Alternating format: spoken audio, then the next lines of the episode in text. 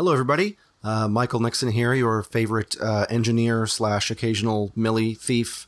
I guess that's kind of weird. Sorry about that. Before we get to the first part of this fun Doctor and Travis adventure, I wanted to invite everybody to our first non-convention live show. We're doing that at the home of the game of Rassilon, Geeky Tees in Burbank, California. If you're in the Los Angeles area, clear your calendar Friday, August 23rd at 7 p.m. The tickets are just $10 at the door, and all of that is going straight to a new soundboard, which will help Ben and I get on the same quality microphones as the rest of the cast, something that you may have noticed is a thing in Season 1, and we would love to fix in Season 2. Ooh, but before we get to Season 2, we've got to get through the rest of Season 1, starting with this episode. Ooh, if you like it, let us know, review it, tell your friends, subscribe, socials, media, at Rassilon Pod, all the stuff. Do the things. Thank you. I promise eventually I will give Millie back, maybe. Tee-hee. Previously on the game of Rassilon. So is water leaking in?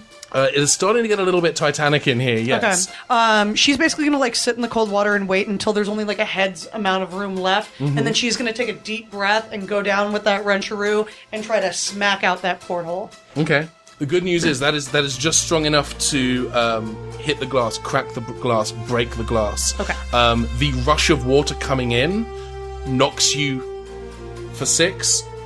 You are knocked unconscious. I jump in the water and I swim to try to rescue Millie. Okay, you swim down. You swim in. You're able to get in through the hatch where it broke, and some of the water has started to kind of pour out. So there's actually room to kind of swim in and get into this hatch. And you get in there, and Millie's not there. What? You looked everywhere in that chamber, and she wasn't there. She wasn't there. Is it possible she went out the porthole when the water came? I've checked. I swam as far down as my lungs would allow me to, and I checked.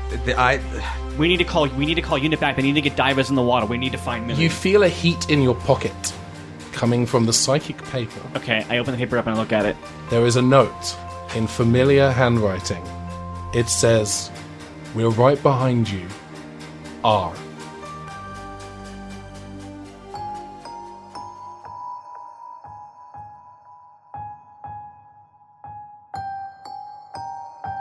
It's a cold Tuesday morning in October of 1998, and a woman, Jennifer, rattles a key in the door of a library.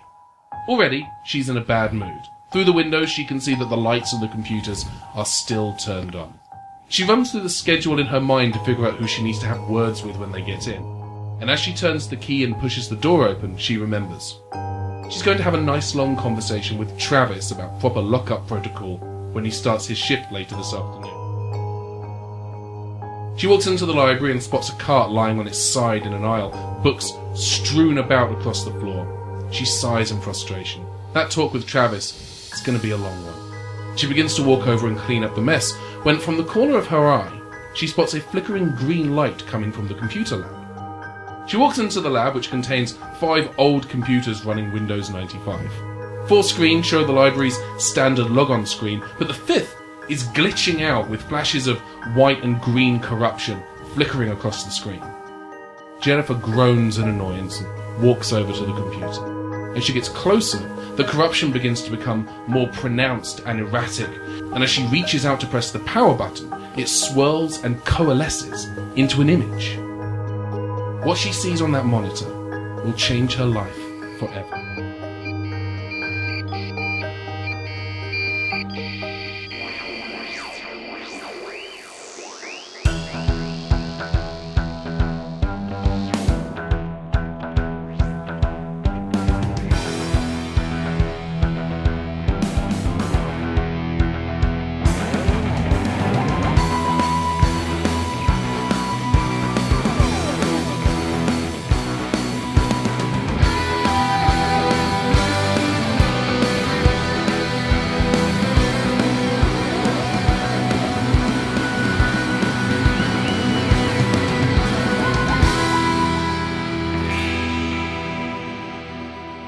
Inside of the TARDIS, and the Doctor... What did she see in the monitor? Oh, it's 8 Daleks. Oh, okay. I thought maybe she had like found like a website, like she had like found like the Heaven's Gate Cult website or something like that. Yeah, almost certainly. But it's also run by Daleks. Funnily enough, cool. It's just one of those weird things. Okay, sorry. Continue with your game. We're inside the TARDIS. The Doctor and Travis are in flight. The time rotor is going up and down. The sound of the TARDIS engines fills the console room, and you have not long left Kauai, the island of Kauai, where you. Left Millie in unknown circumstances. How do you guys feel about that? Great! Oh my god, we can get so much done now. No, I think that I'm frantically like flipping open and close my psychic paper, looking for any updates from Roman about what's happening with Millie. Right now, it's blank. Okay, that's what I assume, but I'm just yeah. Travis has definitely been like very silent, like kind of. Burst through the doors of the TARDIS and immediately went to his room and, you know, came back out a couple minutes later, like, changed and ready to go. And what are you wearing? Just standard, you know, like a t-shirt and jeans, but, like, kind of almost gearing up kind of thing. Like, he doesn't really have, like, too much in terms of, like, the carries with, but, like, he's basically ready to rock and roll. Because he comes in, he's kind of pacing back and forth and just, like, there's definitely like a pall cast over him that the Doctor probably hasn't seen on him before, and you know, just really antsy, kind of just hands on hip, looking at the monitors and kind of like silently growling to himself, and not really his normal bubbly kind of, you know, I'm seeing the universe, oh my god, self. Gotcha. There's kind of like an undercurrent here. Tension.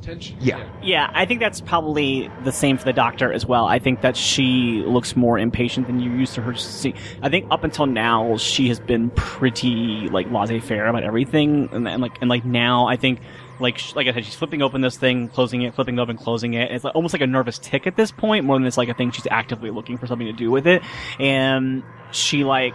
Has fiddled with the randomizer a couple times, trying to see if she can figure out how to undo it, and can't, because whatever was done by her and Roman to make this thing part of her TARDIS, now she doesn't know how to undo it. So she's like doing that, and like you see her occasionally like swinging monitors around and swinging them back. So it's a whole lot of like pushing buttons and running machines that don't do anything, but she like just wants to feel like she's doing something, and she's frustrated. Right. Is it safe to assume that you've told Travis about the message? Yeah, I think that would probably... I don't think that there's a reason why she would keep that, because she knows that he's upset, and so I think she would have said, like, I don't know what's happening, but my friend has her. Yeah. Yeah, Doctor, any word? I flip open the thing. Nothing. I mean, okay, look, I know she's okay, but, I mean, there's got to be something, right? I mean, like, I know you're doing everything that you can. I mean, is there anything I can be doing, because I can't just be here. I put me to work. Give me something to do, please. Just we gotta find her. In that particular moment, it's almost imperceptible, but you feel the TARDIS kind of very gently turn, as if it's adjusting course. Okay, Travis, what you can do is, you know what? There is a crate. Of stabilizers that is in the... If you go down the hallway to the third door, and then make a right, and then go down to the end of that hallway, and then make another right, and then head down to the sixth door down that way on the left, there's a crate of stabilizers. If you can bring those to me, then that would help me out a little bit. Okay, great. She's giving him busy work. She's not... There's nothing... Okay. Yeah. She's sending Travis for a long way. Yeah, there is a crate there, but she's just having him bring it back to her so he can feel like he's being productive. And he does it. Like, he immediately is like, okay, yeah, no problem. And then when he's gone, I start looking at monitors and screens and stuff like that to see where we're going. Okay. You don't have any indication yet of where you're going, and the course change that you felt is so minute that it may not even have been any. But the TARDIS has certainly reacted to something. Okay. I'm just like doing like a sensor scan to see if it can tell me what the TARDIS was reacting to. Okay. Let's do a roll then. Let's have that be ingenuity and technology. And then we'll give you a +2 for field of time. Okay. So that's going to be starting at 13. Okay, that's going to be 15. 15. You can tell you're heading to Earth. Okay. But you cannot tell which time zone you're heading to. Okay. Oh dear, Millie, where are you? And then I kind of like flip open the psychic paper and I kind of like send a message trying to send it back to Roman. That's just like, tell me something. Okay. You do that. You do not immediately get a response. Yeah, I figured. I figured because Roman doesn't have a microphone. Yeah. So. Yeah, he's in the Phantom Zone right now. Hey, listeners! Information update: we actually have a Michael now on microphone. Oops. They let me back in. Yes. Sorry, Phantom Zone. I hope that you have learned your lesson. I'm so sorry. That'll teach you to steal a single small loaf of bread. I broke a window pane. That was not in the right melody, but whatever. Travis, what you up to? I think just kind of silently, trying to find the room and ends up stumbling into like 6 or 7 rooms and finds a dolly and comes back into the TARDIS with a whole bunch of boxes and just like, I honestly, I don't know which one it was, and he picks up the first one to put it down and the bottom falls out and he gets like, he almost screams, like he's like, oh God, just, I know I keep asking, but is there anything? I'm sorry, but I need to know that she's okay, and I know you're doing everything you can.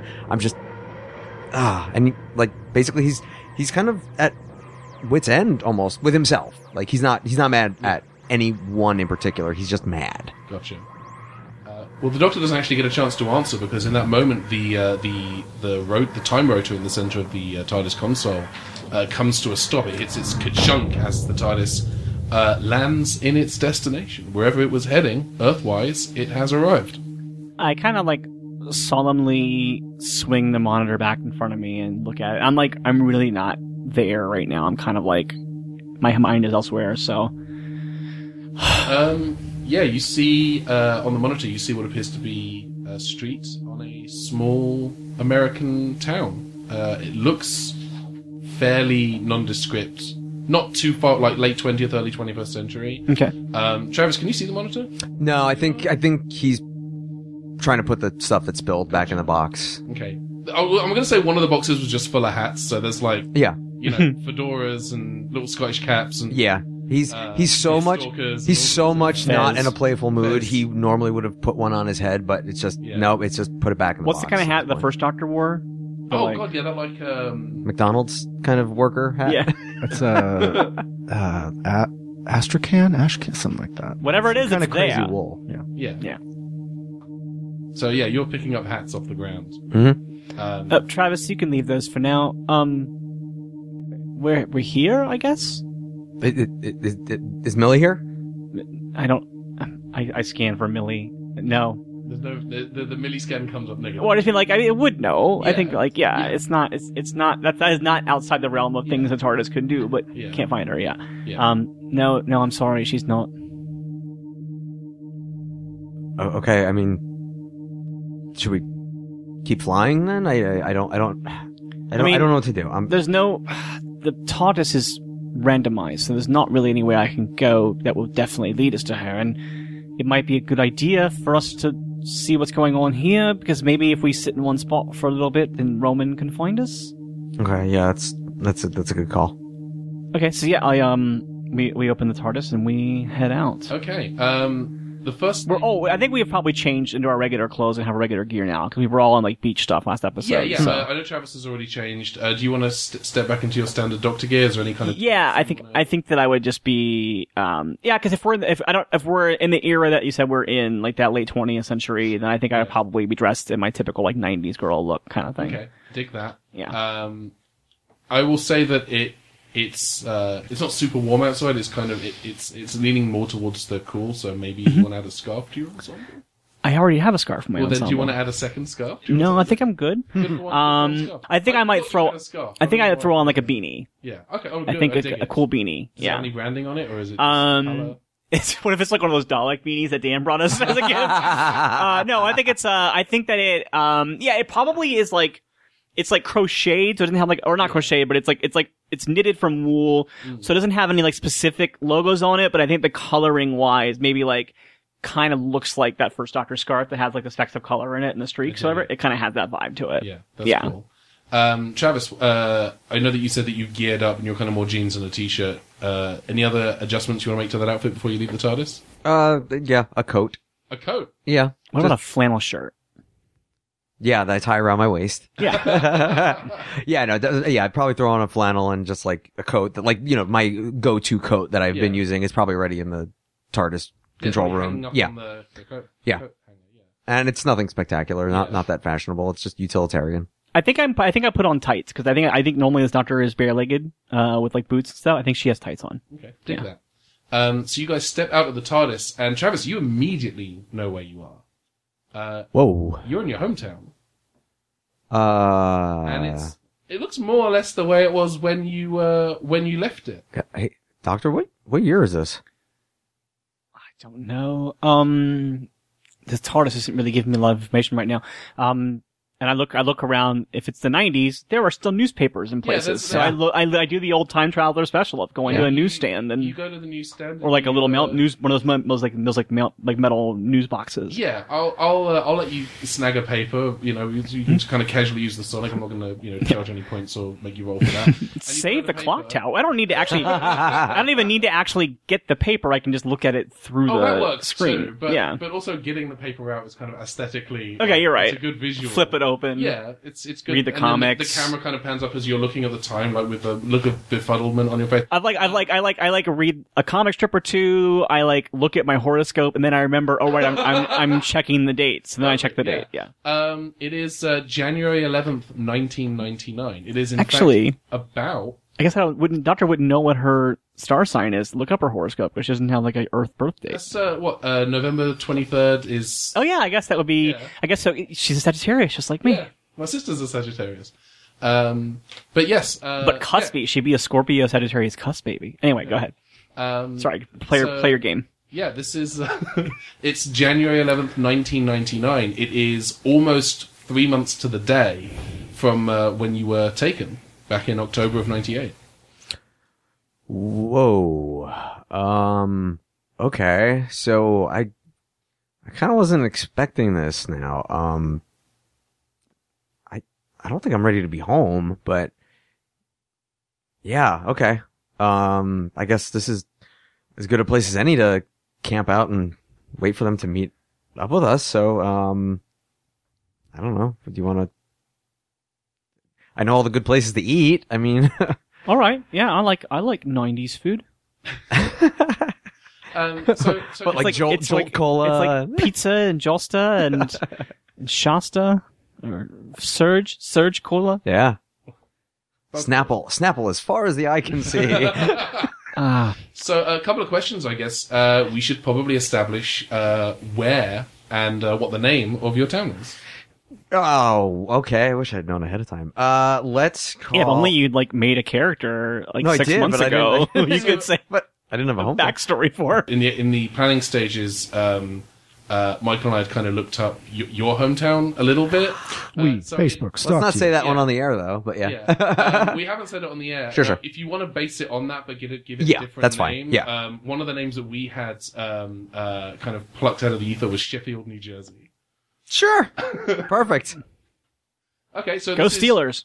This is Sheffield, New Jersey. Perfect. So you're in Sheffield, New Jersey, your old stomping grounds, where relatively speaking, you were just here probably like just a week or two ago.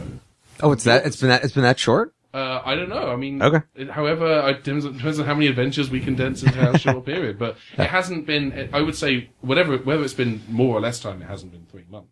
Right. But that is definitely how much time has passed since you were last here. Right. So what do you guys want to do? Well, Travis, I don't think that they actually put your fake corpse here because we stopped the facility before they could get to that. Right. But so you may have disappeared here 3 months ago. So if you're afraid of people peeking in on you or being... No, but I... maybe I should let my parents know I'm okay.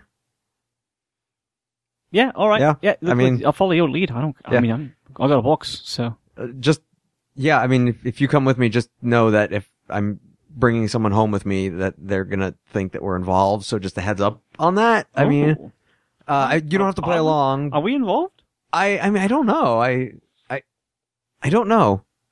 But yeah, wait, you don't know? I know. I was teasing you. But my parents, they'll... Did our time at Babe and Dusters mean nothing to you?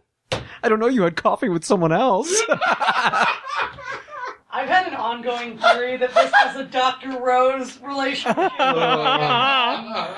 I'm sorry. I wanted to say it. I will go back to being quiet. Thank you for confirming this for me in my head. The Doctor, you have a fairly robust... expertise of the 90s. Mm-hmm. Most of your repair work was done in the early 90s, but you've been around. You've seen... Yeah, I know things. Your Doctor knows... I know some stuff. Knows some stuff about the 90s. Obviously, also Travis is well-versed in 90s pop. Well, all the stuff that I knew from when I was here is now, like, the things that, like, cool people, like, who are, like, hip are like, oh yeah, I was into this stuff. I'm not into this late 90s. Yeah. I'm into grunge and cool vintagey things. So just to kind of paint a picture of the era of American history that you guys are in, it's 2 months before the release of Believe by Cher. It is, thank God, 1 day shy of the release of Britney Spears' debut album, although the song Baby One More Time has been in the charts for about 3 months. And the world is still reeling from the release of Every Morning by Sugar Ray, a band poised to take American rock by storm and redefine the genre for generations to come.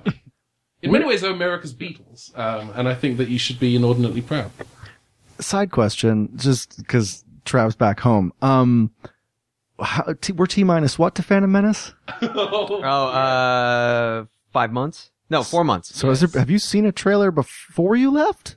Yes. Well, we have to look up when Meet Joe Black came out, because that's what it was attached to. Okay. That is an actual fact that I know. I remember. Would a second Phantom Menace trailer have dropped by now? I think that the John Williams, like the music video for Duel of the Fates would have come out. Because they did that. They released that as a music video, and it was like a trailer for the movie basically in the form of a music video. Nice. That rules. All right. Are we going to TRL? We're not in New York.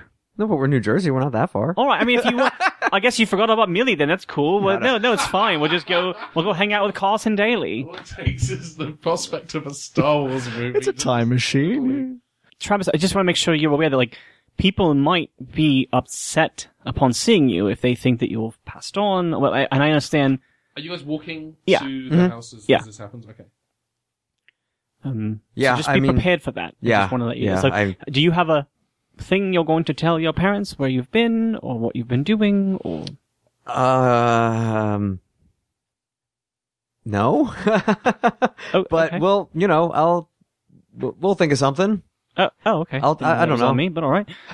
As you're walking past all of the stores and houses and locations in Sheffield that you are familiar with, you are starting to see firstly, a couple of things. Firstly, quite a few places still have their Thanksgiving decorations up. Ugh, annoying. And secondly, there are a few posters. There are missing persons posters around.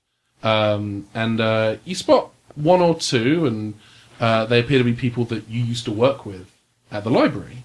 But the closer you get to your house, you start to see posters with your face on them. And the closer you get to your parents' house, there's a higher concentration of them on lampposts, on walls, where it says "post no bills." They've stuck a picture of you anyway because, you know, that's how people are when they're desperate and panicking about a missing family member. Yeah, I mean, Travis is definitely a little unsettled by that, but I mean, kind of was prepared for that kind of thing. Going back to the conversation that he and the Doctor had a couple episodes ago about, you know, was I supposed to die? But yeah, it's very disconcerting to see your face on one of those sorts of things. Yeah, I can only imagine. But I'm not to be a buzzkill here, or not to take away from you, but I'm concerned why there are so many other people missing from your town, and then also, now, I'm not an expert on American culture. I come back to Earth a lot. I tend to spend a lot of time in London, like more than you would imagine. But What I do know about Americans is that you guys love your Christmas decorations, like, so much. Yeah. And I don't see a lot of them. I know we're past Christmas, but it's weird that we would see Thanksgiving decorations that haven't been taken down and replaced with the Christmas decorations. Mm-hmm.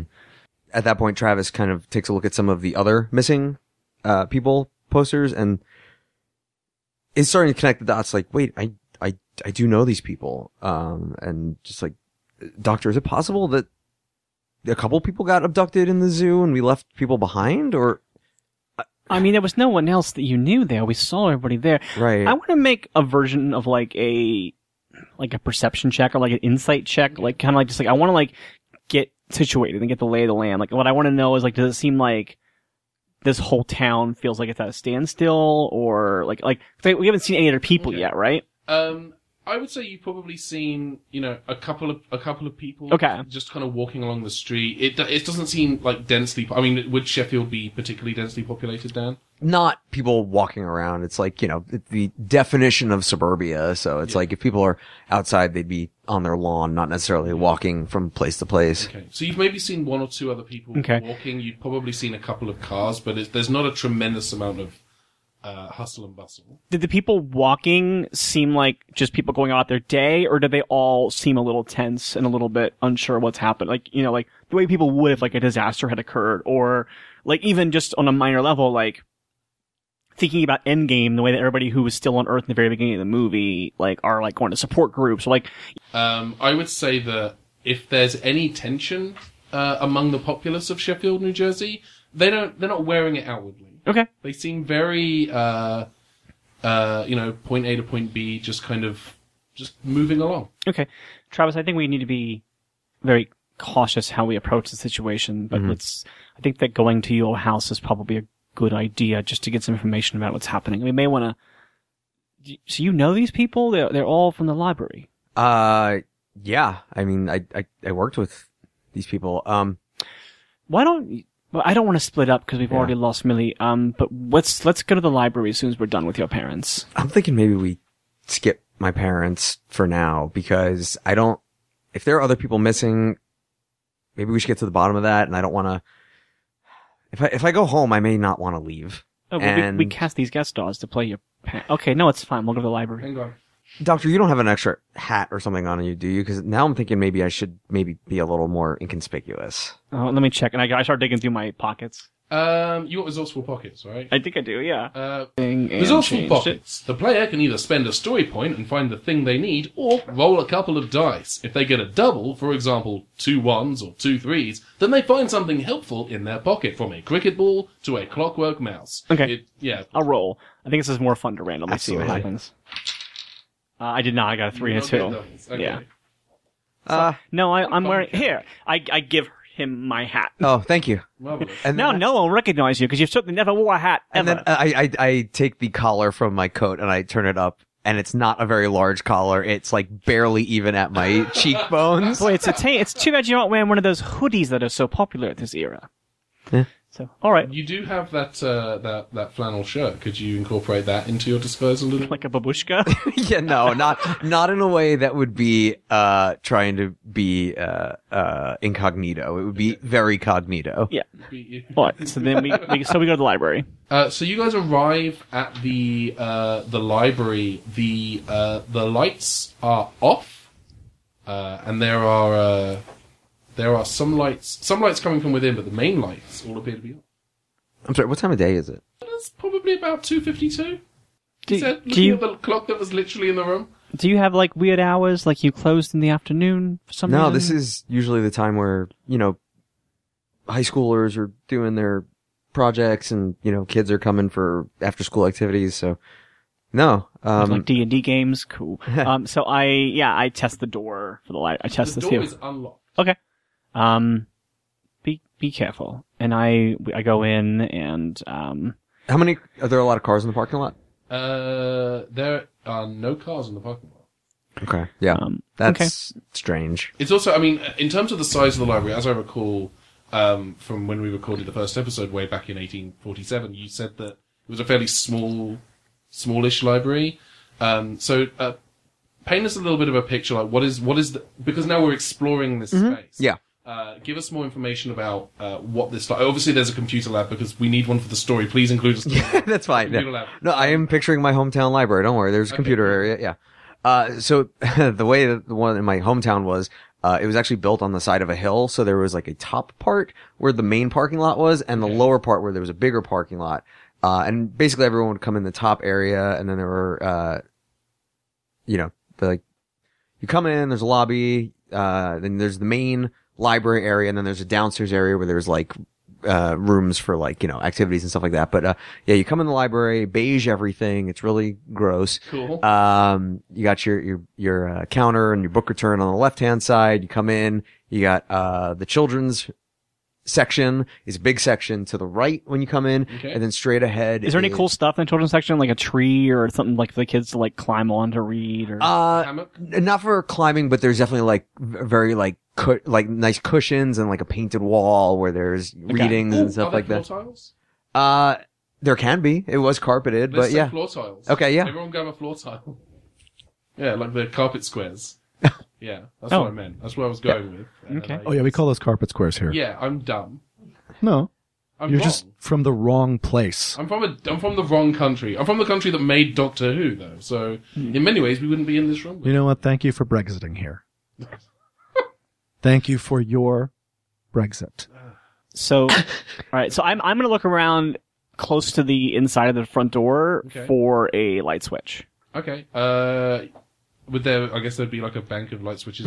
Yeah, they're just a bank of switches. They're all just off. I flick them on. They all the various lights kind of blink on one by one, kind of cascading down through the library and illuminating the place, revealing that the library has been largely. It certainly seems like it's been left unattended. Like there are still some books on the floor, but it doesn't look like a lot of people have been in here for a while. Huh. Yeah, this is, budget cuts? I'm not sure. I'm gonna go behind the counter, cause, I wanna see if anyone's maybe in the back room or something like that. So I'm gonna go behind the counter, and actually first thing I think Travis would do is flip to see one of the books and open it to the page with the card and see what date, the book was checked out. I like it. Is that like one of the drop-off points or just on the counter? I'm sure there would be books. Like if things are unattended, like I want to get an idea of how long this book has been sitting here. The book is The History of the French Revolution, and it was checked out on October 9th, 1998, which was actually a couple of days before you. And then I want to go to where the stamp is that you would stamp, and that would be updated every day if someone was working there. I want to see what the stamp date is. So I want to take like basically a scratch piece of paper and stamp it and basically see when's the last time that this stamp was used. The stamp says October 12th, 1998, the day you went missing. Doctor? And I show her this and I explain what I just said. Dear, they took your loss very seriously.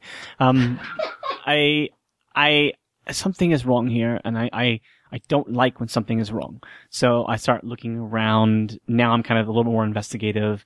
That was very good instincts, Travis. Think that was great. I'm actually going to give you an extra story point. Great, thank you. That was some top-notch investigative work. Thank you.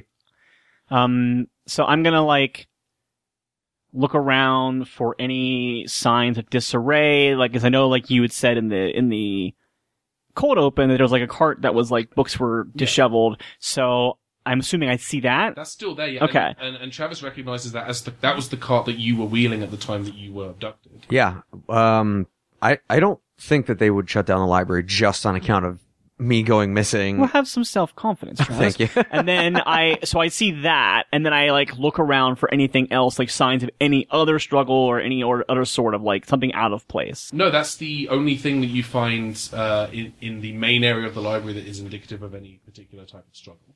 Okay. I kind of like, okay, Travis, let's kind of circle outward a little bit. So you take that half of the library, the children's section, okay, things like that, and I'll go this way and I'll check out the. So what's all, like? So we got to the children's section, and I kind of cut you off. What's on the other side? So there's a computer lab, and sure, what else? So to the right would be the children's section, and actually before you got to it would be a room like almost like a meeting room. Mm-hmm.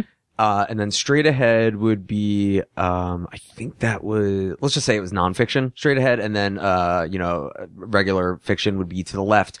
And then, on the left hand side, kind of like up against the counter itself would be, basically computer console, like a computer and like a partition. Mm-hmm. And then there'd also be like a row of computers if we need a lab. We can have the lab be on the far side to the left. Okay. The lab, just for the purposes of the narrative, because I already established it. Mm-hmm. Sure. There's just the 5 computers in it. It's a fairly small lab. Like maybe they just recently got those Windows 95 computers. I think before that they were probably running Windows 3.1 for way longer than would be necessary. Yeah. They probably got Windows 95 in 1998. That's where they are at. Yeah. So I guess I will say like the far left would be where the computer lab would be, and the far right would be the children's section with the regular section in between. Okay, so I'll go check out this area on the left with the computers and the nonfiction books, and you can go over here to the children's books and check the meeting room, and just if there's a wall that's against with the door, don't forget to check the corners of if you walked into the room, because something could be hiding what would be behind you once you enter the room. Okay, and if you need me, there's a PA system behind the counter on your side of it. So if you need me, I don't think anyone's going to shush us. So just go ahead and page me if you need me. Okay. Dig it. That's awesome. Right. Great. Okay. Break. Yeah. I go my way and he goes his way. Cool. All right. So the doctor's on the far left, mm-hmm, and Travis is on the right. And here by the way, the doctor's on the far left is a pretty apt statement. It's almost like I said it on purpose. I don't think you did, though. So, which of you would like to go first? I'll let Travis go. Okay. All right. So you're on the far right, which I'm going to say that again. No, please don't. You're on the right side of the library, but the wrong side of history, and you are. Which section are you exploring first? The meeting room would have like glass windows that I could peer into without going in, so I think I'm just gonna look into there first, while then heading to the double doors to the children's section. Yeah, the meeting room looks largely inconspicuous, largely more or less how you left it. Right. But you notice some papers on the table. Okay. I'll go in and take a look at them. Okay. A big rock. No. That joke never gets old. Does it? A big rock. I just picked up that rock. I flipped it over. There's an expiration date on this rock. What? And it was 1995. It's so strange. No, it's actually when the rock came out. There's just a picture of the rock giving me an eyebrow? Oh, I'm at the rock. I'm at the movie The Rock. Yeah. He has peeled off his eyebrow and he is handing it to you. We've got like 4 rocks deep now. This is too many rocks. So you're in there, and this meeting room, the table is still in the center of the room. It's a meeting room. The chairs are just kind of scattered around higgledy-piggledy. But there are a couple of papers. Are you laughing at my use of the word? Yes, I am. It was adorable. Oh. But there are a couple of papers on the table that have a company logo on them, and they have the company logo for a company called Nest Online. Do I need to make a roll to see if I recognize that? No, you wouldn't recognize that. Okay. I do not recognize this. You do not recognize that. All right. What kind of papers are, like, general sort? Like, you don't need to dictate the whole thing? The papers describe a free internet scheme where people can buy computers from Nest Online at a ridiculously low cost. Like, we're talking, it's 1998, 98.99, so we're talking low cost is, like, $200, $300. And they get free dial-up internet as part of the deal. Okay. Yeah, I'll scoop those up and kind of like take them with me. Okay. Cool. And then exit the meeting room and, gingerly open the doors to the children's section because I'm heeding the doctor's advice about, checking corners. Okay. Yeah. A big rock. No, we're going to put a pin in that for a second and we're going to hop over to the doctor. Doctor, what are you doing? I'm pushing the rock off my body. And I think that I'm like, so if I think if I was like going by where the computer lab was in like the nonfiction section, keeping an eye out for any sort of books that are loose or knocked around or anything like that. And then I think I'll probably head to the computer lab, cause we already checked the front desk. That's where he checked the dates and stuff. Yeah. So yeah, if there's nowhere else for me to go, I think the lab, and I think I would immediately, like when I walked in, like kind of like my peripheral, make sure that I'm watching my corners when I walk in the door. And then I would look into the room a bit more. Okay. As you peer into the room, a big rock. I hate you so much. Hands you some paperwork. No, you see five computers. These are very, very nice computers by late 90s standards, and they all have the Nest Online logo at the base of the CRT monitor and on the front of the tower, and on the keyboard. In fact, these are five very, very nice computers, all displaying a login screen for the Nest Online service. Here's my question. Can I make a roll using Time Traveler to see if I feel like this technology is actually from this era? I'm just going to give you some information. This all seems period appropriate. Okay. So I go in and I look around for any sort of paper on the wall that has like login information, like what they like tell, like they will put up for library patrons to know how to like log in and get on the internet. Ooh. You see it's not necessarily like default login information, but there is a post-it note next to one of the terminals with a username and a password. Okay. I log into that terminal without username and password.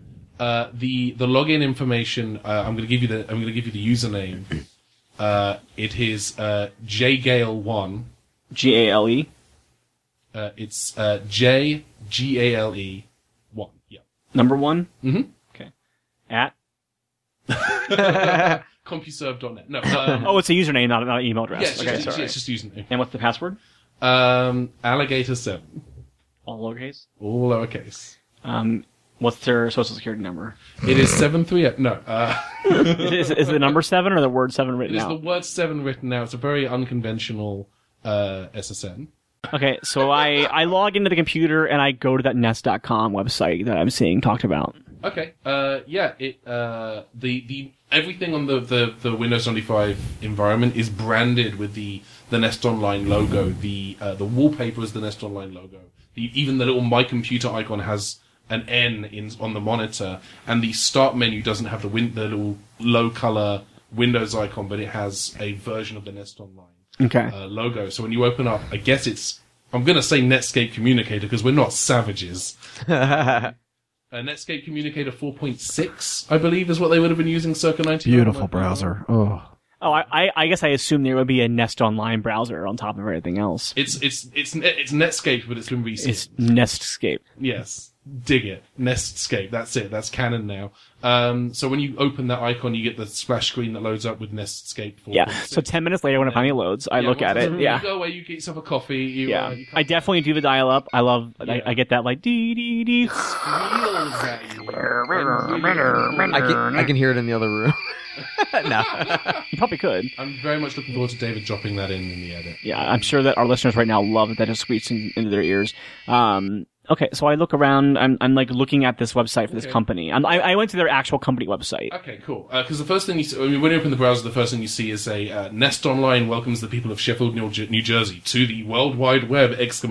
Yeah, I'm skipping past that kind of stuff. I'm actually going to like places where I can find actual information about this company, like their website, and also like other, like I go to Alta Vista and I look up this company, and I like look up, see if there's any articles about them or any like pertinent information that like somebody else might have written about them. Okay. So I'm sorry, this is a work of fiction, so you use the search browser Finder Spider? Finder Spider. Yeah. The Nest Online website just details information about the program where people can buy these computers for super cheap, these $200 computers, and getting the free dial-up plan and what they have to do to sign up for this. Is basically their webpage just takes you to a form where you can apply for that service. Okay. When you search for the company more broadly on Alta Vista, there's a lot of local... it's actually Finder Spider. Finder Spider, yes, I apologize. When you type Nest Online into Babelfish, you get a lot of... info, like news, local news articles, local news websites. What's the local newspaper called, Dan? The Sheffield Times. The Sheffield Times. I'm taking that story point away. No, you're not. Yeah. I'm clutching it with both hands. When you go to, I guess it's like sheffieldnj.com/times/19981112.htm. It's a news article about local entrepreneur Jennifer Gale and her new business venture providing low-cost computers and free internet access to the people of Sheffield, New Jersey. Okay. I do a search for Jennifer Gale, and I'm looking for information about her prior to this article, from a couple years ago. Like, is she from this local? Did she go to school here? Like, what is her like? Man, like late 90s web internet, because it's going to be difficult because there's no like Facebook or even MySpace or anything. Yeah. Like that. No, I'm looking up like local newspapers clippings. I'm not looking up she's not been in the news before. This is her first mention in the news. Is Is Nest Online. I feel like you're definitely using LexisNexis. Yeah, I'm using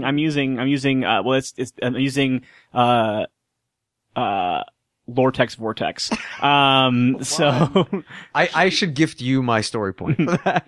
If I got story points every time I made a pun, I would never have to roll for anything in this game. So I cannot be able to find anything more about her. I just try to I don't know. I'm trying to figure out more, find any information about this site and how it came out of nowhere and was able to bring up these computers and stuff like that. As you're doing this, a little animated character appears in the lower right-hand corner of the screen. I punched the screen. No. You punched the screen. You are electrocuted. Take that, Clippy. Okay, so roll to regenerate. Yeah. You just electrocuted yourself. Yeah. Hello again. It's time once more. I'm free. After 10,000 years, I'm free. It's time to do this voice. Aha! So there's this little animated character, and I'm kind of thinking like a Bonsai Buddy kind of situation, or the Bonsai Buddy thing, that kind of purple gorilla that was very popular and also very much a Trojan virus in the early 2000s. But this is kind of a proto version of that. It's just this little kind of like smiling planet. That's kind of bouncing around in the bottom right-hand corner, and a speech bubble appears saying, it looks like you're trying to learn more about Nest Online's free internet service. Can I help you? And there's a little field where you can type in a question. Yeah. I type in who is Jennifer Gale? The planet seems to spin for a moment because it's 90s internet and you've got to wait for these things to load. Yeah, I made that joke earlier, but yeah. Yeah, and now I'm making it again. Cool. Because, you know what? Internet's still bad. Is it still bad? And also, because the internet is so slow, in the time it took you to upload that joke to the internet, I've made that joke myself. Okay, cool. It comes up with a search result, which is Jennifer Gale as the CEO and founder of Nest Online. Okay. I do a search for news articles about the disappearances of library employees. You get taken back to the Lortex Vortex. Yes, absolutely. Those are the words that we're going to keep using with our mouths. The Sheffield Times website brings up a bunch of results about the earliest one you find is about Travis Killian, missing. No leads, no information, and there are a couple more articles about other library co-workers. Hey Dan, let's name some co-workers right now. No. Okay, so the first person to be taken is Noah, who also worked similar shifts to Travis. And there's also a Justin. Justin, yes. Justin's gone. Yeah, actually, no, I'll say Justine. Justine? Yeah. Yeah, so Noah, Justine. And are we looking for three people, or are we looking for a third? We should probably have a third person in there. Kathy, yeah. So Noah, Justine, and Kathy have all been...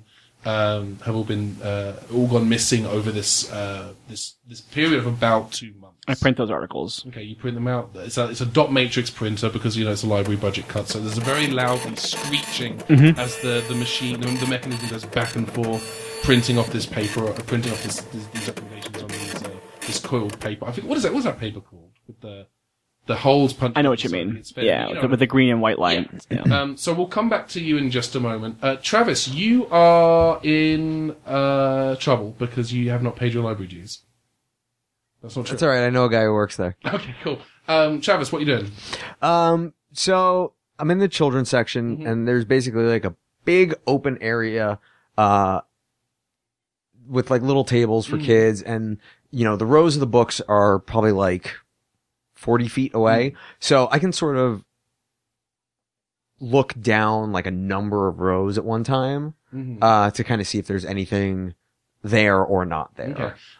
You don't see anything in particular, but this is also the section of the library. There is a door that leads down to the basement area, which is typically used by you guys for storage, you know, supplies, you know, maybe books that have been taken out of circulation or that have been banned by, you know, the New Jersey Education Board or any of that fun stuff. Is it the poison room? No. And that's where all of the poison is. And also, a big storage of rocks. Okay, so yeah, I want to check downstairs, but as he kind of crosses, he stops for a second and has a really bad idea that the doctor's not here to stop him about. Okay, brilliant. And he's going to go over to the section where there would be a book about Amelia Earhart. Okay.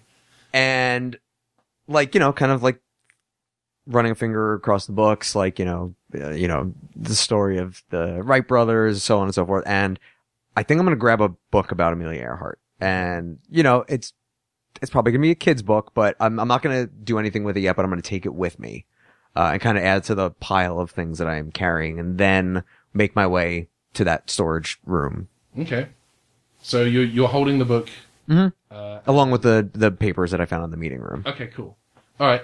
Yeah, and you head to the storage door, the door down to the basement? Yeah. Okay. The door's unlocked, but there's no light going down to storage. But you know your way around, so you could probably navigate it in the dark if you wanted to. Yeah, there wouldn't be a flashlight or anything nearby. I mean, if you want to spend... a story point, there can be like a small, like an emergency flashlight like, mounted on the wall. But... I'm trying to justify that logically, and I don't. Not you might also know where like an earthquake kit or something like that. They don't have those in New Jersey. Yeah. They don't. Okay, yeah. What I would tornado?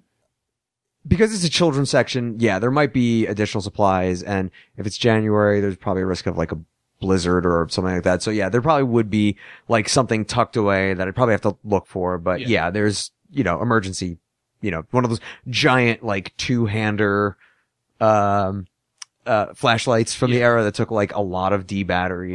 Oh, God, so, yeah. Those big hefty batteries. Yeah, so all right, how many story points was that just one. Okay. Well, that was my freebie one. Yeah. Okay, yeah. So I go and, you know, find that, and I'm gonna head on down there. You as you shine the light down the stairs, the bottom of the stairs kind of goes into it turns at the bottom towards where the storage is, and as you shine the light down, you see a figure kind of step, not super quickly, but like out of the light into round the corner where you can't see them. Hello? All you hear is the echo of your own voice. Okay, this is horrifying. Doctor. I don't want to yell into the microphone. So you yell for the doctor? No, because that would startle whoever's there. I'm going to close the door and make my way back to find the doctor.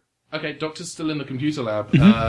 What are you Googling anything, Nick? I'm playing Snake. You're playing Snake? No, yeah, I think that I probably like looked up a couple more articles on Jennifer Gale, and then I can find it's probably all the same information, but I think instead of printing anything else out, I'm just downloading it into my Sonic just to have as like a record. Okay, yeah I'll let you do, yeah, I'll let you do that. Why not? Yeah, okay. You've got that information handy. Yeah, I mean, yeah, if you're going to maybe spend a point, then I would print it. But yeah, I'm not going to... It swings and roundabouts, so... yeah, so you have that information on the Sonic, and mostly there's no information about her in papers or anywhere else online in the late 90s internet until the founding of Nest Online. Okay, I'm going to look around. I'm going to go into the nonfiction section, and I'm going to look through yearbooks from the high school and see, like, in, like, a local section and, like, see if I can find how old she, like, if I can find her picture in one of the books. If it's not a very big town, I'm assuming the books aren't, like, thousands of kids. Yeah, but it's not a lot of books. There are some books. Yeah, she... did any of the articles tell me what year she graduated? She graduated in... 1970X. 1978. 1980X. Okay. So she's like in her 40s. 30s, late 30s, early 40s, probably. Yeah, okay. 30s, yeah. So, okay, yeah, so she's 30s, not like Travis's age. It wasn't like a classmate of Travis's. That's what I was kind of figuring out. But I open up the yearbook. That's for the year she graduated. Yeah. And what I don't like, the actual year doesn't matter as much to me as like, I'm trying to find out more about this woman. So I'm looking up like, is she listed as being in any clubs? Like, was she like in a computer club? Was she like, does it seem like she's somebody who would suddenly become a tech maven in her middle age?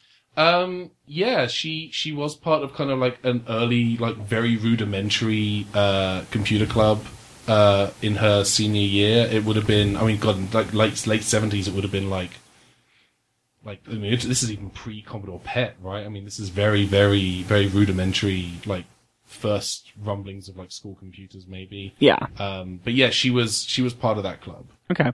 And then was she was a library employee, right? Yes. And so the articles have mentioned that, like she used to work at the library. Yeah, she used to be the head librarian. Okay. So I would then go to like the office and look up like personnel files on her. Okay. Like, I mean, she was the head librarian. She might be the one that kept those files, but like there still would be like whoever hired her originally before she became head librarian and stuff like that. So yeah, you were able to get into what would basically be like her office. Yeah. And there's a filing cabinet full of personnel files. There's you find Travis's file in there. You find Noah's. You find Justine. You find Kathy's, and then you find Jennifer's. And she's been working for the library for 7 or 8 years, and she started at a kind of a like an assistant librarian level and kind of worked her way up to head librarian. Okay. Just notes from previous like head librarians and like district library managers. Okay. And, saying things like computer savvy, and there's a lot of really cool stuff in there. It looks like she there's also some early paperwork where she was going for her Microsoft certification. Okay. Also, looking at the files from the disappeared librarians, does it seem like they all disappeared at the exact same time, or do they disappear like apart from each other? All of their they don't have like clock-in dates or anything because the library kind of shut down more. I mean, in the articles, when the articles are about library, they all disappear at once, or they disappear like over the course, like first it was Travis, then it was Noah, or was selected like Noah, Justine, and Kathy disappear like on the same day. They all they didn't disappear on the same day. It was kind of staggered out over a period of about maybe a month and a half. Okay. Yeah. And then did the library close after Kathy disappeared, or was it like, were they like staying open when the other two disappeared, or was it like... based on the information you have and the stamp that Travis found, like the library has not been open since... Travis disappeared. Okay. Yeah. Okay. And this, I will say, this is probably a good point for Travis to appear. Right.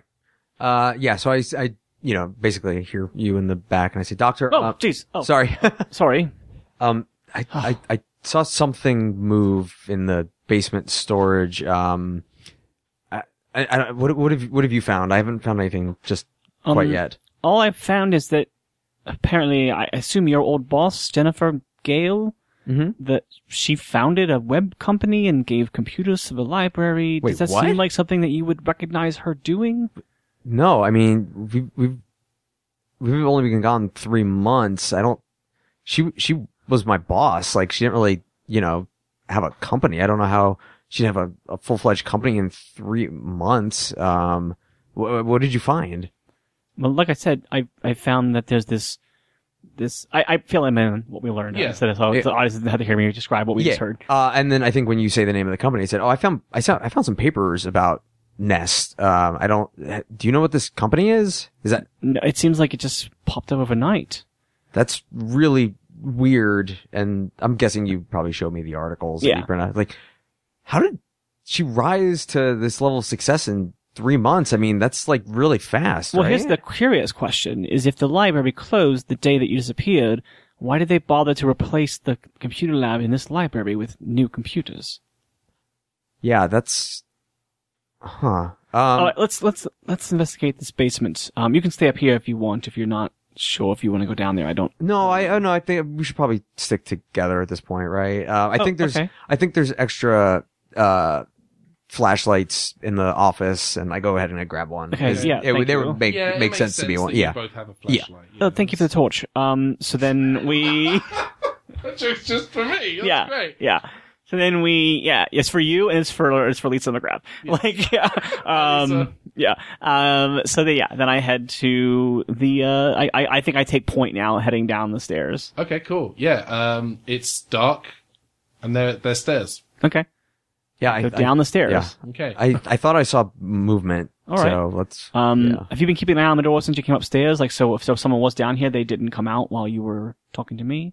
I mean, I closed it, but I don't have my keys. Okay. So I kind of turn the flashlight on, the torch, and I start shining it around, whereabouts he told me he saw the movement. A big rug is on the floor, kind of covering the corridor heading down towards the storage rooms and all of the other, parts of this kind of basement area.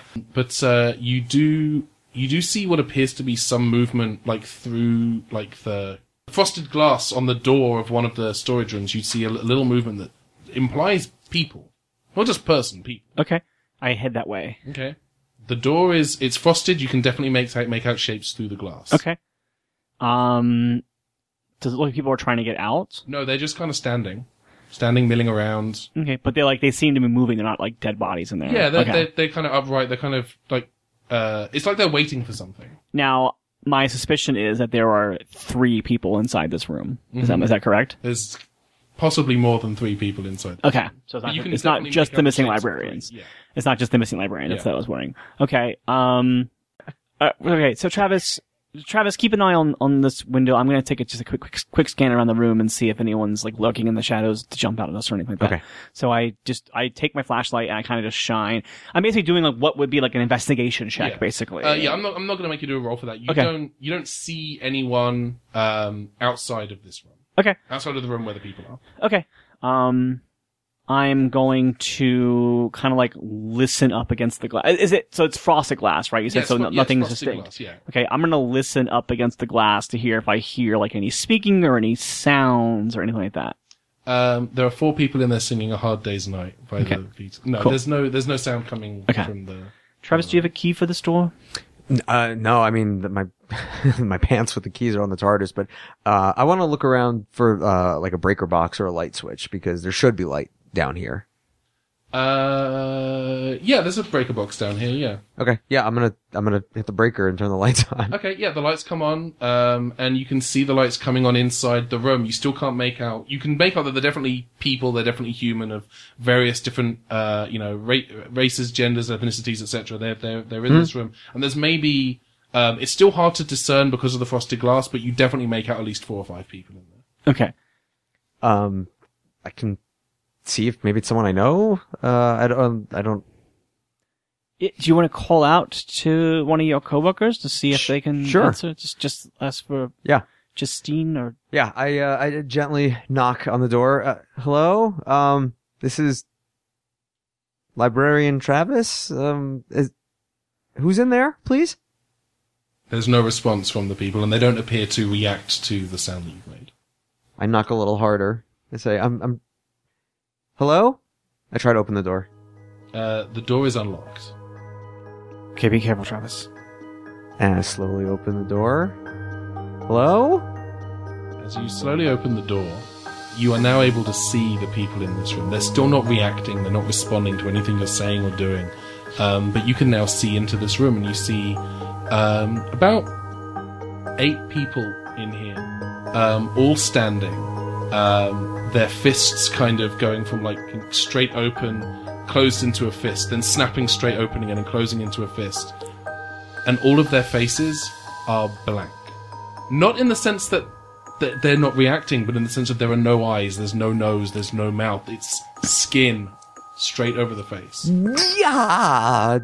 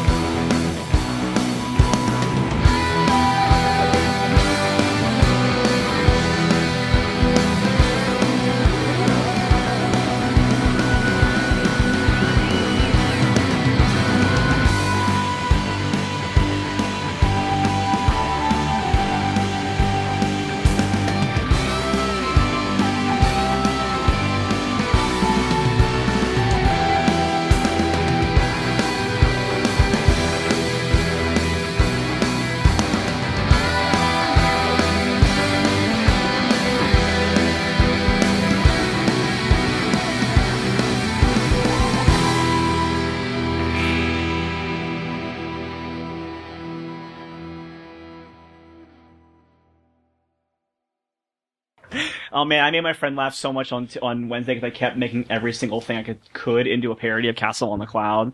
So like, there is a bathroom in the hall. Women line up there to go pee. And it was like everything I could think of that was like around it. There is a thing at other thing.